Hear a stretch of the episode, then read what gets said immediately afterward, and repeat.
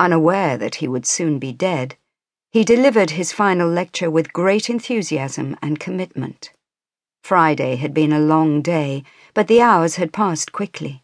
His audience was attentive, and it warmed Jacob Albin's heart that so many people besides himself were interested in the subject. When he realized just a few days later that all was lost, he would briefly wonder if it had been his last lecture that did it, whether he'd been too open in the question and answer session, revealed that he was in possession of knowledge nobody wanted him to have. But he did not really think so. Up until the very moment of his death, he was convinced it would have been impossible to ward off disaster. When he felt the pressure of the hard hunting pistol against his temple, everything was already over. But it did not stop him from feeling great regret that his life had to end there. He still had so much to give.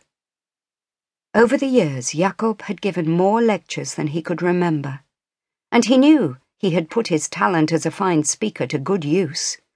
The content of his lecture was usually much the same, as were the questions that followed it. The audience varied.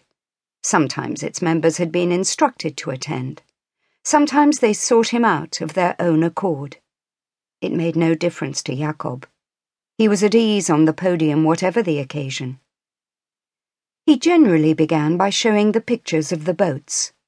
Perhaps it was a mean trick, but he knew that it always hit the spot.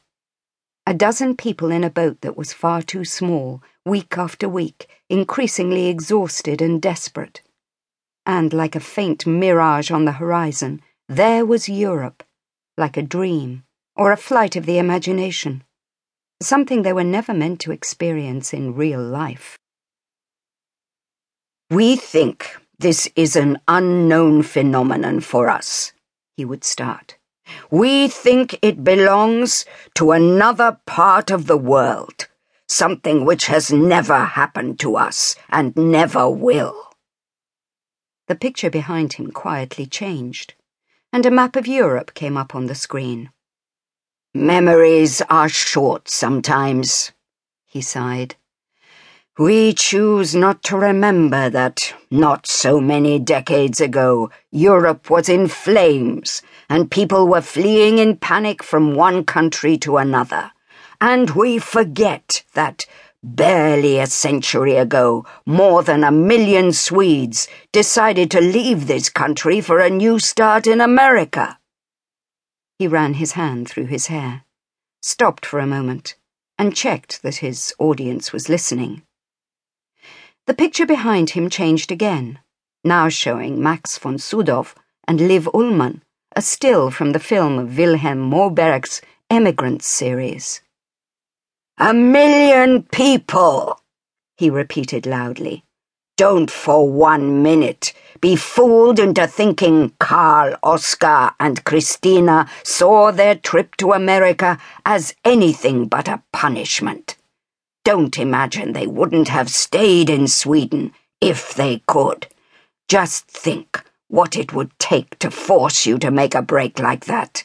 To leave your old life behind and start all over again in another continent, without a krona in your pocket, and with no more of your possessions than you could cram into one pitiful bloody suitcase." The expletive was deliberate. A clergyman's swearing was apparently highly shocking. He knew very well where he could expect to run into opposition. Sometimes it came when he showed the Karl Oskar and Christina picture. Sometimes it was later. This afternoon it happened straight after the first time he swore. A youth sitting in a row near the front clearly found it provocative, and raised his hand before Jacob could go on. "Excuse me interrupting," he said in a shrill voice, "but how the hell can you draw a parallel like that?" Jacob knew what was coming next, but still frowned, playing along for the good of the cause. "Karl Oskar and Christina and all the other Swedes who went to America worked themselves into the ground when they got there. They built that damn country.